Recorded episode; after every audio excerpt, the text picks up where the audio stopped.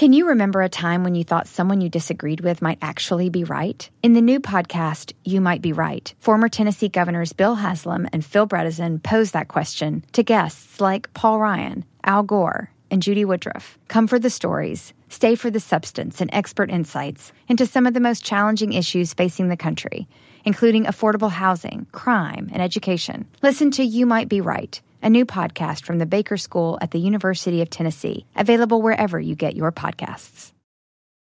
Hey, it's me, your barista. You know how you come in almost every day for our cold foam coffee? Well, now there's an easy way to foam at home with new International Delight Cold Foam Creamer, and it's foaming delicious. New International Delight Cold Foam Creamer, now in stores. It's foaming delicious. Welcome to the Smerconish Podcast for independent minds. This is such great timing. Aaron Blake from the Washington Post is in the on deck circle because yet another piece that he authored caught my eye. This under the headline Is Kamala Harris really the most unpopular vice president in modern history? A good data driven analysis. And, and this comes on the heels of, of a lot of attention, not all of it in conservative outlets. I don't regard Politico as a conservative outlet. Politico had a big piece recently, quote, not a healthy environment, Kamala Harris's office rife with dissent. There have been a number of portrayals of, of her first six months as being rocky. Uh, and the perfect timing is that today, Mike Allen's newsletter led with the so called one big thing and it was a report of a Kamala Harris crisis dinner. Quote, a group of the Democratic Party's most influential women met for dinner at a home in the nation's capital last month to game out how to defend Vice President Kamala Harris and her chief of staff against a torrent of bad press. And then in the category of why it matters, quote, it's telling that so early in the Biden Harris administration, such powerful operatives felt compelled to try to right the vice president's ship. The host or hostess for the event was Kiki McLean, a Democratic public affairs expert and former advisor to both the Clintons. I should also note for completeness that nobody from the vice president's office was at the dinner. Um, quote, but Harris is attuned to her outside network of supporters makes me wonder are these people who are being influenced by some of the negative coverage in the press, but without the support of the, the vice? Maybe it's self perpetuating. Yeah, that's what I'm trying to say. Conservative outlets, they pick up negative stories about the vice president. They get repeated, whispered down the lane. All of a sudden, people who are well intentioned on her behalf gather together. A story gets written and it ends up being something else that people like me end up talking about. This is Aaron Blake from the Washington Post. Aaron, thank you so much for being here. I really appreciate it. Did you happen to see the uh, the Mike Allen piece today? I, I did see it real briefly. I'm not too in tune to all the details of it, I should say. Right, but but what thought do you have as to what I just said? Meaning, is this all self-perpetuated? I mean, you you address the numbers and essentially say no. Is she the most unpopular vice president in modern history? That's not supported by the data, but these stories seem to build on one another. Yeah, and, and I've certainly noticed that. I, I think that there is a sense, and it's not unreasonable that um, that she hasn't been doing as well as people would like for her to have been doing. Um, and I think that is borne out to some degree in the polling, not not necessarily the idea that she's the most unpopular vice president in modern history, which I found is is is not really something that's borne out in the numbers, but that she does lag behind the president, which isn't totally normal at this point. Uh, president Biden is generally more popular than she is. You know, part of it also, of course, can be that she is is tasked with a very difficult uh, job, which is trying to take control of the situation at the border. Um, there have been reports that her team is not terribly happy that they've been tasked with this very thankless job. But of course, that's something that vice presidents generally are are given. They're given these tough jobs because they can focus more exclusively on them. Um, so, but I, I think it's important to put the, the numbers in, in in context, which is we're in a very polarized political time. She's very evenly divided as far as her popularity goes right now, according to basically all the polls that we're seeing right now. so really, I think the jury's out as far as uh, at least the public perception of her. When you look at the data for modern vice presidents, whatever modern might might mean, I usually think of it as 80 forward. Uh, what do you find? Like, how does she stack up? So the impetus for the piece was uh, was something that's been floating around in, in conservative uh, social media and websites. It basically all traces back to a report this weekend from the Telegraph, which is a conservative uh, newspaper in Britain that declared her to be the most unpopular VP in the last 50 years. So they did, you know, they looked at the the available polling going back to I think uh, uh, Jimmy Carter uh, era and and looked at how she compares and discovered that she had maybe the worst numbers. Well, her numbers are very similar to Mike Pence's. Uh, that is, there's about as many people who like her as dislike her.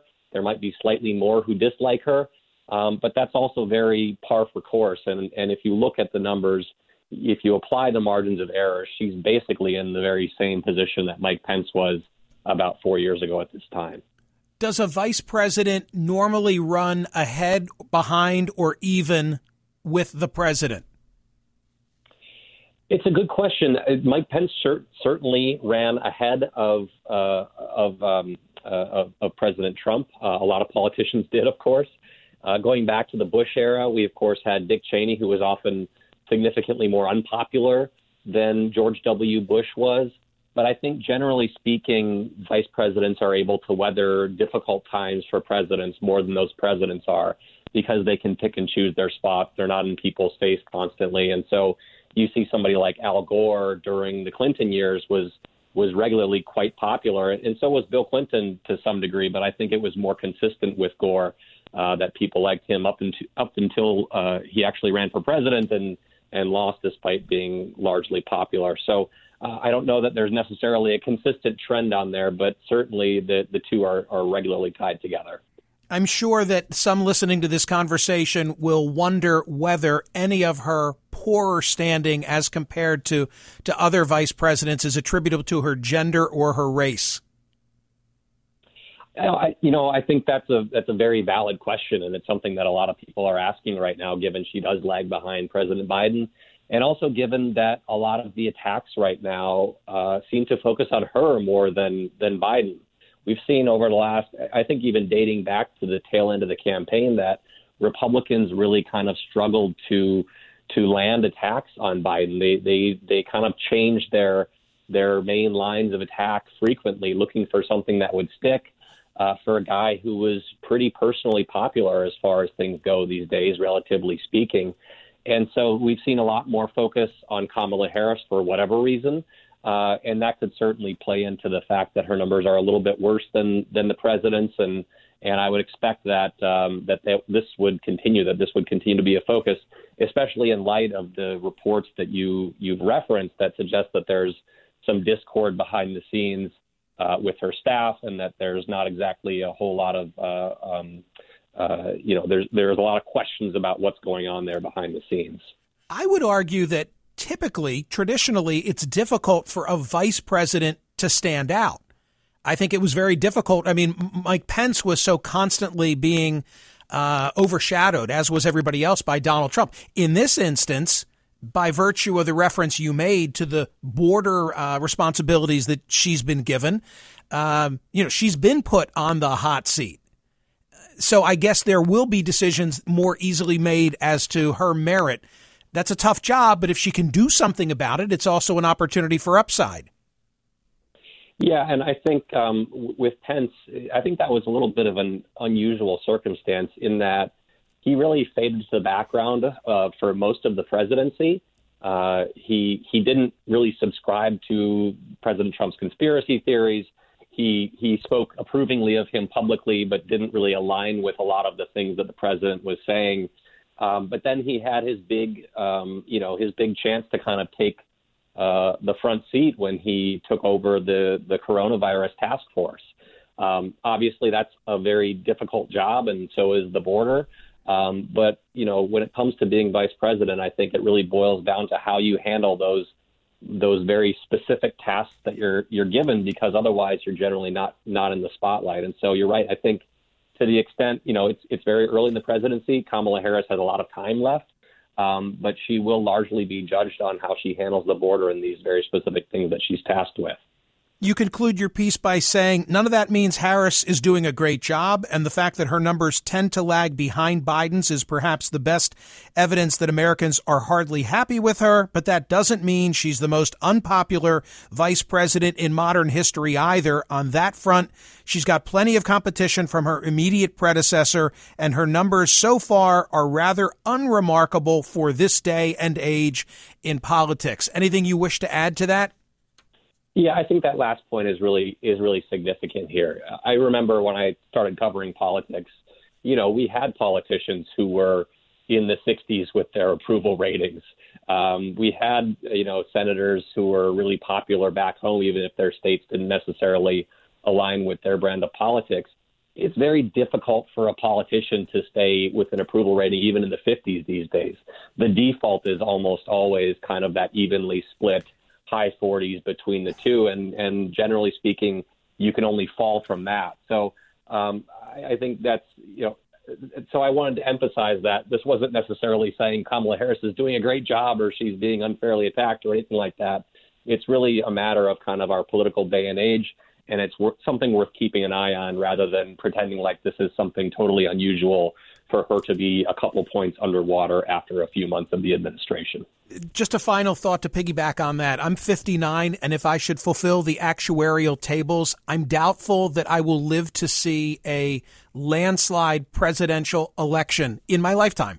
Another one, I should say. And, it, yeah, and if you look back, I, you know, as part of this, I looked back at how some of the VPs were viewed, you know, three, four decades ago and they were very popular. I mean, we had Al Gore 30 points above water. That's just not really feasible in today's day and age. If you're in the mid 50s, you're doing a pretty good job just because of how polarized we are.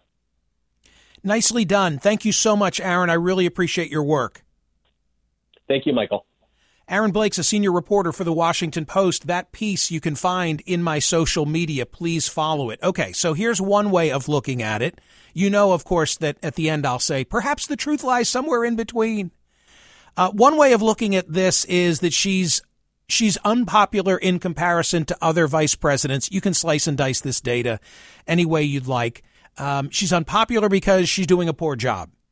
She's unpopular because Joe Biden has saddled her with the border situation, given her a, a, monumental responsibility that essentially, not deliberately, but sabotaged her in a sense. Or you could say Kamala Harris is being beat up on disproportionately. She's the focal point because what separates her from the president? Her gender and her race. Here's another consideration that I can throw into the mix, which is to say, uh, she wasn't that impressive as a candidate. She dropped out. I keep saying this. I better fact check myself. She dropped out before the first vote was cast. When we think about Kamala Harris on the campaign trail, what do we think of? We think of that that debate where she delivered the broadside at Joe Biden over busing. Sought to capitalize on it, had the t-shirts all ready to go. I mean, that was her shining moment in the campaign. But she didn't last, as I recall. Uh, officially withdrew her candidacy on December 3rd, 2019. Yeah, okay, so that I'm I'm correct in saying so. So she wasn't a stellar candidate. There were other reasons for Joe Biden to turn to her, notwithstanding her lack of standout performance as a vice president. How about if I simply ask, how's she doing? How's she doing? What's your thought? There've been there've been stories that have transcended the conservative media. That Politico story about a very disjointed office environment rife with dissent was one. The Smerconish Podcast for independent minds. Listen to Michael Smerconish live weekdays from 9 a.m. to noon East on Sirius XM's POTUS Channel 124 or anytime on the SXM app. Connect with Michael on Facebook, Twitter, YouTube, and at smerconish.com. Look around. You can find cars like these on AutoTrader. New cars, used cars, electric cars, maybe even flying cars. Okay, no flying cars, but as soon as they get invented, they'll be on AutoTrader. Just you wait. AutoTrader. Hey, it's me, your barista. You know how you come in almost every day for our cold foam coffee? Well, now there's an easy way to foam at home with new International Delight Cold Foam Creamer, and it's foaming delicious. New International Delight Cold Foam Creamer, now in stores. It's foaming delicious.